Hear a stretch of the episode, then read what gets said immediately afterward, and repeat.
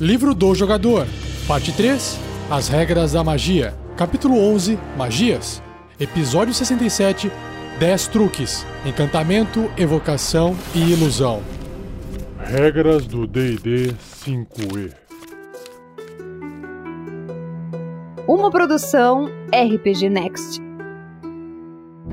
Seja bem-vindo, seja bem-vinda a mais um Regras do D&D 5e. Eu sou o Rafael47 e nesse episódio irei apresentar a você o que o livro do jogador do RPG Dungeons Dragons, quinta edição, diz sobre os truques de encantamento, de evocação e ilusão.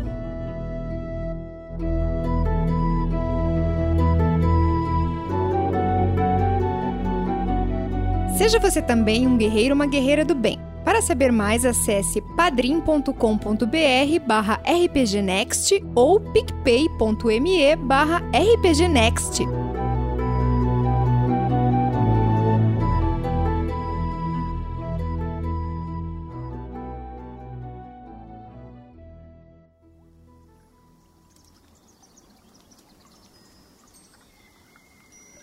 Nesse episódio eu vou apresentar para vocês todos os dois truques, que são magias de nível 0, de encantamento que tem, sete truques de evocação e apenas um truque de ilusão. E como eu expliquei no episódio passado, não tem mais como eu citar a página, porque não estou mais seguindo a ordem do livro, mas sim uma ordem por nível de magia e categoria, que são as escolas de magia. E eu vou seguir nesse formato, nessa ordem, até eu acabar com a descrição das 361 magias contidas no livro do jogador do D&D 5e. Então vamos para o primeiro truque de encantamento.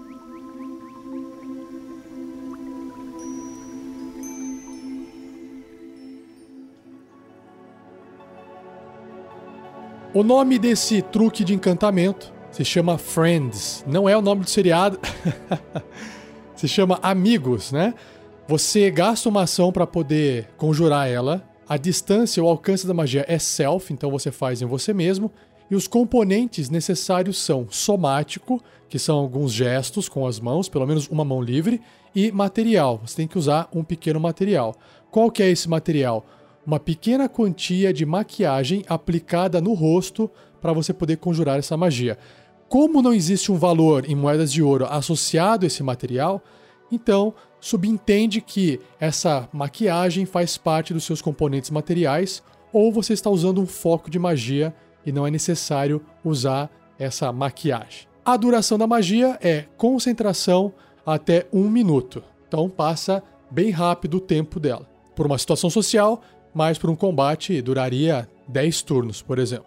Vamos lá para a descrição da magia. Pela duração dela, você tem vantagem em todos os testes de carisma direcionados a uma criatura de sua escolha que não está hostil com você. Quando a magia acaba, a criatura percebe que você usou magia para influenciar o seu comportamento e ela se torna hostil contra você. Uma criatura com tendência violenta pode, talvez, atacar você. Ou outra criatura poderia, por exemplo, procurar algum tipo de vingança, uma forma de cobrar o preço dessa mentirinha que você fez ao usar a magia contra ela. E aí tem que discutir com o mestre, né? Tem que ver o mestre que vai definir esse tipo de coisa.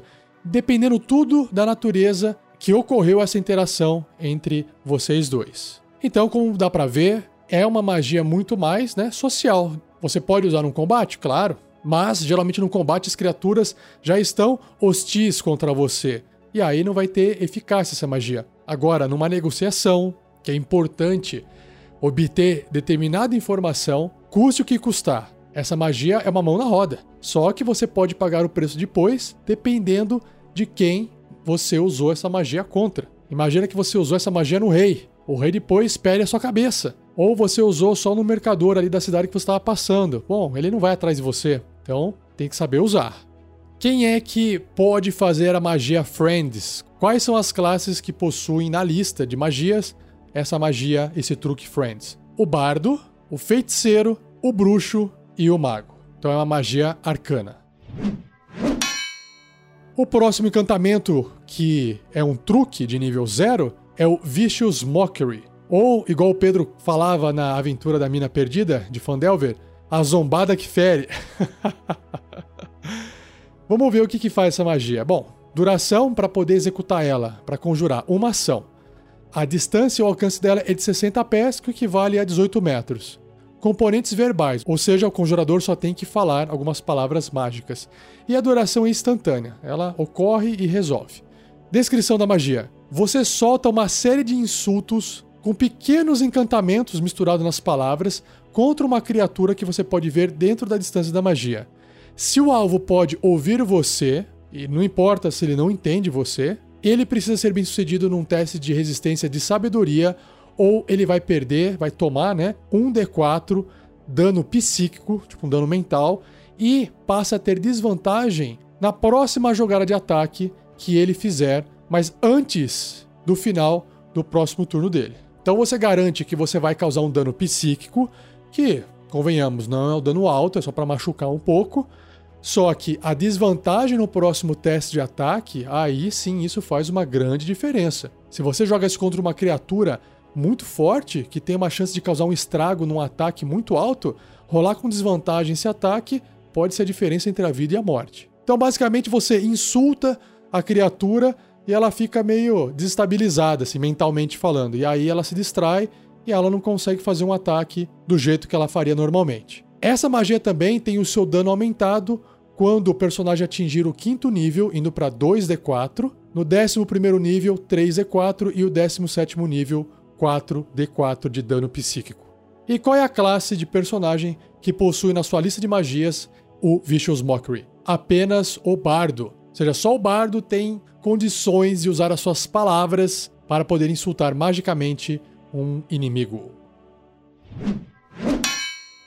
A próxima magia de nível 0, um truque, agora é da Escola de Magia Evocação. E se chama Dancing Lights, luzes dançantes, se eu fosse traduzir ao pé da letra. O tempo de conjuração é de uma ação, o alcance é de 120 pés, 36 metros, então já tem uma distância maior do que o normal, né?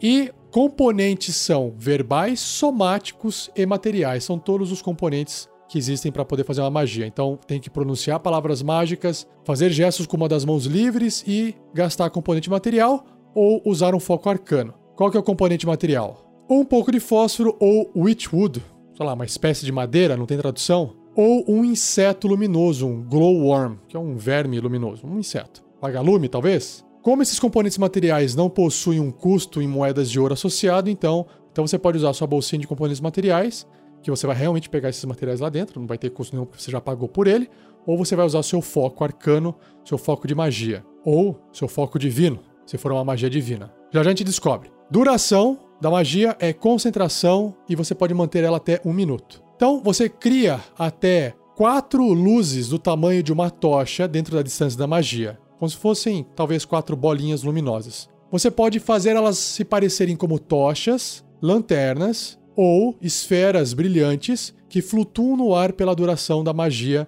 de um minuto.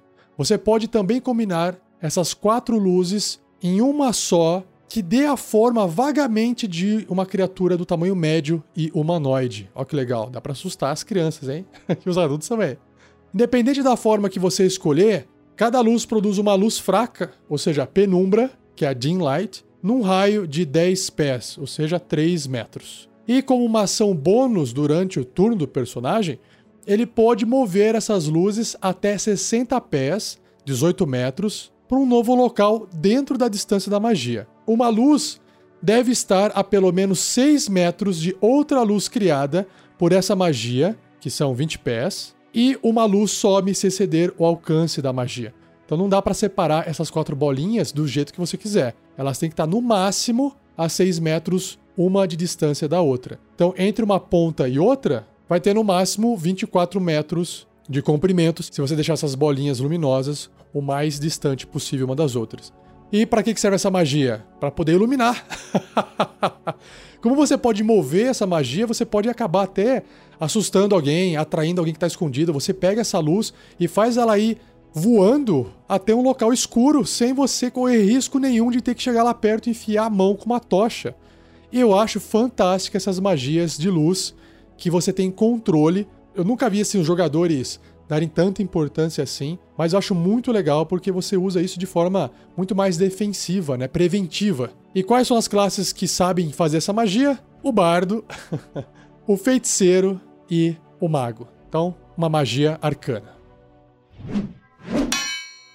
O próximo truque também é de vocação e se chama Eldritch Blast, que tem uma tradução como Raio da Bruxa ou Rajada Mística.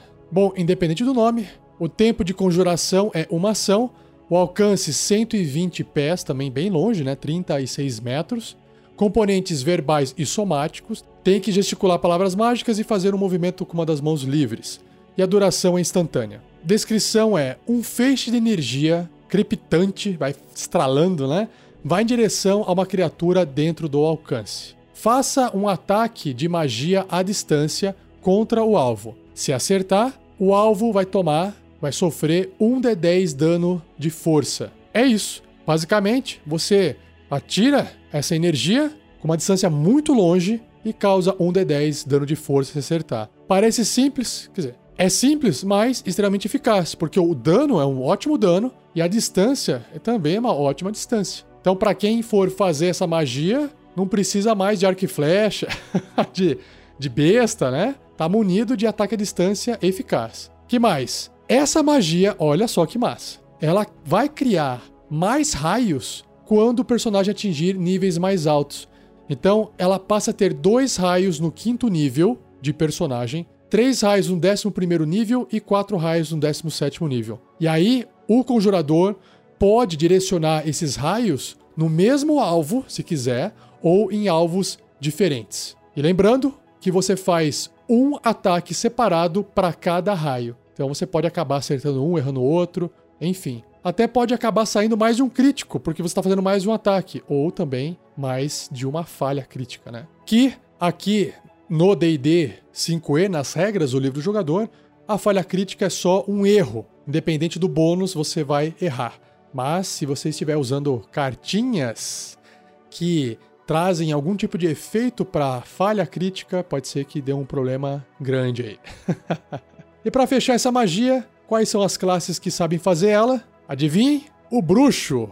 E é uma magia única e exclusivamente do bruxo, que eu acho muito legal. E é um cantrip, você pode fazer à vontade, lembre-se disso. Magias de nível 0 pode fazer todo o turno usando a sua ação que não gasta espaço de magia. Fantástico. O próximo truque de evocação é Firebolt, ou raio de fogo, para simplificar. O tempo de conjuração é uma ação, a distância 120 pés, 36 metros, componentes verbais e somático e a duração instantânea. Então até aqui é a mesma descrição, a mesma característica do raio da bruxa que eu acabei de falar. Então, o conjurador de magia, o que ele faz? Ele arremessa um cisco de fogo, uma bolinha de fogo e uma criatura ou objeto dentro da distância da magia. E aí você tem que fazer um ataque à distância mágico contra o alvo ou contra o objeto. Se acertar, o alvo ou objeto sofre um D10 dano de fogo. E se por acaso o objeto que foi acertado é inflamável, ele pega fogo. Se, claro, não estiver sendo vestido ou carregado. Para não sair tacando fogo por aí em qualquer pessoa que tiver vestindo uma armadura, sei lá, de pano, uma roupa de pano, entendeu? E aí, essa magia tem o seu dano aumentado em 1d10 quando o personagem atinge níveis mais altos, que é no quinto nível, quando vai para 2d10, décimo primeiro nível, que vai para 3d10, e décimo sétimo nível, que vai para 4d10. Então, ele é mecanicamente idêntico ao raio da bruxa, só que ao invés de causar dano de energia, né, force damage, de força, energia, causa de fogo, e quando sobe de nível, ele causa um dano mais alto ao invés de criar novas fagulhas de fogo. E quem é que pode? Quais são as classes que sabem fazer essa magia? O feiticeiro e o mago. Então, portanto, é uma magia arcana. A outra magia de evocação de nível 0 é a Light, que é luz. Essa aqui é bem famosa, né? O tempo de conjuração dela é de uma ação. O alcance da magia é toque, então o personagem tem que tocar. E os componentes para poder realizar a magia é verbal e material. Então tem que falar alguma coisa e tem que usar algum material.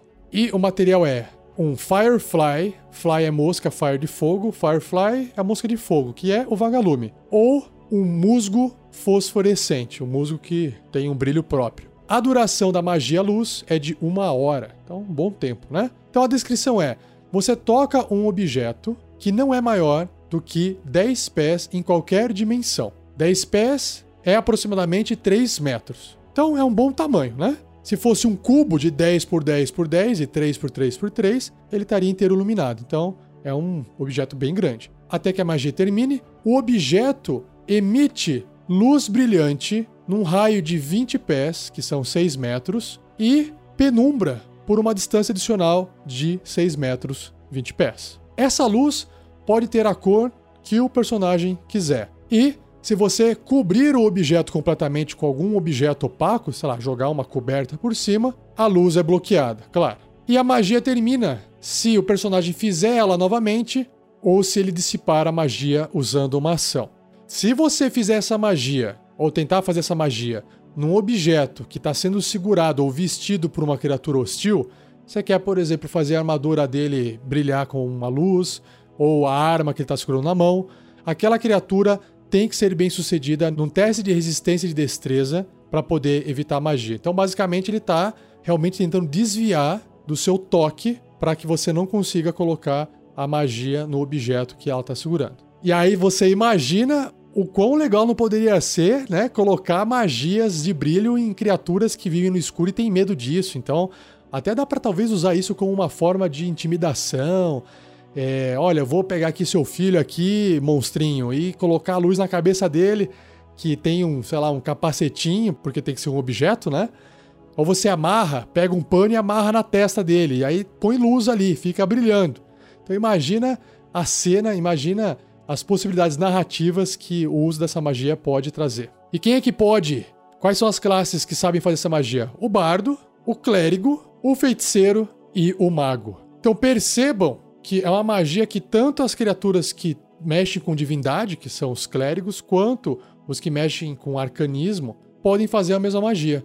Até as edições passadas, uma magia arcana só era possível de ser conjurada por classes arcanas e magias divinas só por classes divinas. Aqui é, não existe mais essa divisão, tanto que essa magia luz ela pode ser feita por personagens arcanistas ou personagens que controlam magias divinas. Esse é um título que a gente carrega só para poder entender melhor como que é a magia, de onde ela está vindo. Né? A divina está vindo mais ou menos de uma divindade que está te fornecendo poder, e a arcana você está ali estudando como é que ela funciona, mas todas as magias basicamente são a manipulação do tecido mágico que existe no mundo. Então não importa de onde está vindo esse poder, o que importa é que o tecido mágico está sendo moldado para poder gerar o efeito mágico desejado. A próxima magia é o Ray of Frost, que é o raio de gelo, ou raio gelado, ou raio congelante. Também uma invocação, vai ser parecida com o raio de fogo, né? Só que de gelo. O tempo de conjuração da magia é de uma ação. O alcance é de 60 pés, que equivale a 18 metros. Então ela tem uma distância menor que a de fogo, metade. Os componentes são verbais e somático e a duração é instantânea. Então, basicamente, um raio esbranquiçado, azulado, bem gelado e brilhante voa no ar até acertar uma criatura dentro da distância da magia. E aí o personagem faz uma jogada de ataque de magia à distância contra aquele alvo.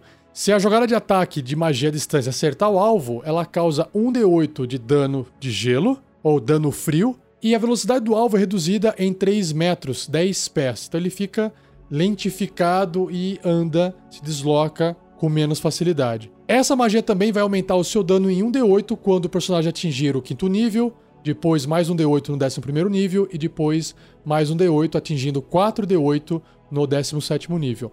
Então assim, em termos de dano, claramente ela é uma magia mais fraca do que o raio de fogo. No entanto, ela é mais utilitária, pois você pode controlar melhor o campo de batalha, reduzindo a velocidade das criaturas, e isso também pode ajudar muito a equipe que estiver ali enfrentando algum desafio. E o melhor de tudo, é uma magia de nível 0, que não consome espaço de magia, então, o personagem pode fazer todo o turno. E quem é que pode fazer essas magias? Apenas feiticeiros e magos. Mais uma magia de nível 0, mais um truque, chamado agora de Sacred Flame, ou chama sagrada. O tempo de conjuração é de uma ação, o alcance de 60 pés, 18 metros, componentes necessários verbal e somático e a duração instantânea. Então, uma luz que tem a forma de uma chama que desce em cima de uma criatura que você pode ver dentro da distância da magia. Aquele alvo precisa ser bem sucedido num teste de resistência de destreza ou vai tomar um D8 de dano radiante. E um detalhe aqui é que esse alvo não se beneficia de cobertura no teste de resistência, porque lembrando, se um alvo está atrás uma muretinha e tem meia cobertura, além de ele ter mais dois na defesa, na Armor Class, ele tem mais dois nos testes de resistência de destreza. Só que como essa magia tá caindo ali, tá surgindo em cima da cabeça da criatura e não tá indo de lado no horizonte, indo em direção a ela, como se tivesse sido disparado com uma flecha, essa magia ignora esse bônus da cobertura. Então ela também é muito boa por causa disso. E o dano dela também vai ser aumentado em 1d8 quando o personagem atingir o quinto nível, depois mais 1d8 no décimo primeiro nível e depois mais 1d8 no décimo sétimo nível. E pelo nome da magia, qual será que é a classe que sabe fazer ela? Os clérigos, apenas. Agora eu cheguei na última evocação de nível 0, que é o Shocking Grasp. Toque chocante, que o Sandoval usou bastante na aventura da mina perdida de Fandelver.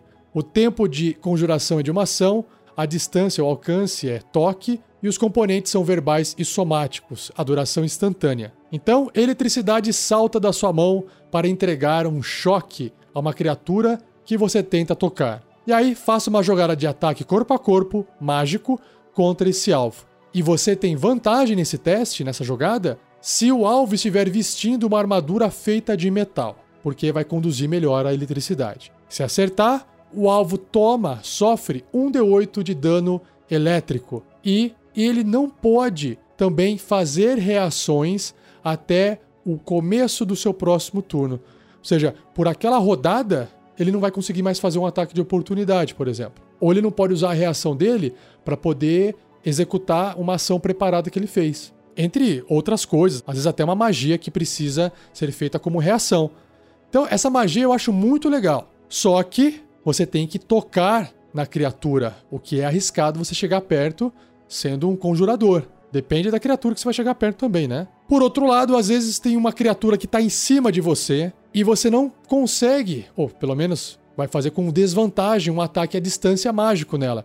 E aí você não quer correr o risco de errar uma magia dessa. Então, o toque, que é um ataque corpo a corpo, te livra dessa desvantagem. Então pode ser uma saída para você conseguir fazer um ataque numa criatura e aí vamos supor que essa criatura é um bugbear armadurado com uma armadura de metal, feita de metal. Ele está em cima de você. Você tocou nele, conseguiu acertar, né? Porque você fez um ataque com vantagem. Descarregou a eletricidade, ele sofreu dano, e aí ele não pode fazer reações. Significa que você pode sair de perto dele correndo e ele não vai conseguir fazer um ataque de oportunidade em cima de você. Então isso é também defensivo. Né? Ele é ofensivo no dano e defensivo na hora de você precisar sair de perto porque a criatura não pode fazer um ataque de oportunidade porque ela perdeu a sua reação, porque ela tá lá tomando um choque, tá uh, sendo eletrocutada.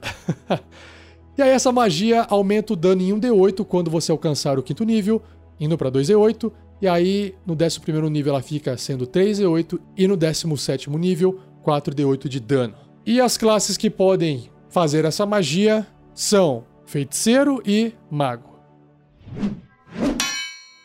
E para fechar esse cast, eu tenho aqui o último truque, agora um truque de ilusão, que se chama Minor Illusion, ilusão menor. O tempo de conjuração é de uma ação, o alcance é de 30 pés e os componentes são somático e material. E qual que é o material? É um pouquinho de lã. Como não tem nenhum preço em moedas de ouro associado a esse material, mesma coisa que eu falei antes. Você vai tirar da sua bolsinha de componentes mágicos ou você vai usar o seu foco mágico para poder executar a magia. E a duração dela é de um minuto. Então, essa ilusão que você vai criar menor vai durar até um minuto. Então, você cria som ou uma imagem de um objeto dentro da distância da magia que vai durar até um minuto. A ilusão também termina se você dispensá-la usando a sua ação ou se fazer a magia novamente. Se você criou um som, O volume pode ser desde um sussurro até um grito. E aí esse som pode ser igual à sua voz, a voz de alguma outra pessoa,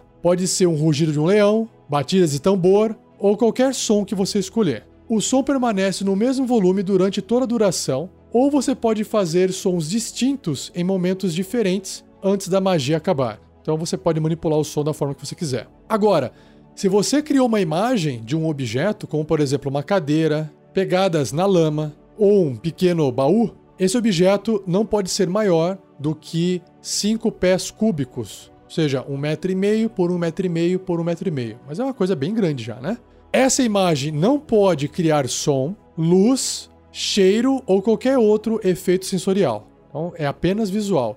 E interações físicas com essa imagem revelam que ela é uma ilusão, porque a pessoa, na hora que for tocar, por exemplo, vai passar a mão por ela. Se uma criatura usar sua ação para examinar o som ou a imagem, a criatura pode determinar que aquilo lá é uma ilusão se ela for bem sucedida num teste de inteligência e investigação, que é a CD das magias do conjurador. Se uma criatura discernir a ilusão como sendo né, uma ilusão, essa ilusão se tornará suave para a criatura, ou seja, ela passa a ver aquilo sei lá, meio translúcido, ela percebe que aquilo lá é realmente uma ilusão e ela não acredita mais naquele objeto ou naquele som. Então, mais uma magia utilitária que não vai causar dano, mas ela pode ser usada de diversas formas. Então, basta usar a criatividade para poder pensar como é que uma magia dessa, imagina na vida real, o que você não poderia fazer com uma magia dessa. A mesma coisa se aplica dentro do jogo. Então usem a criatividade que isso vai tornar a sua mesa de RPG muito mais divertida e marcante. Por fim, quais são as classes que podem fazer essa magia? O bardo, o feiticeiro, o bruxo e o mago.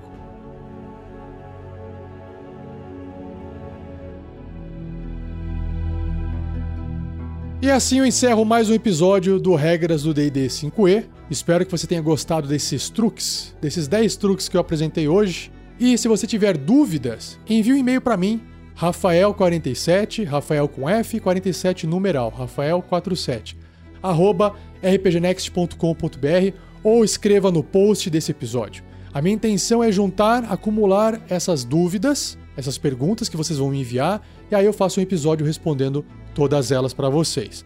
Não se esqueça de compartilhar, já faça isso já. Pegue o link ou use o aplicativo que tem o botão de share, compartilhe com seus amigos e amigas, jogadores e jogadoras mestres e mestras de RPG.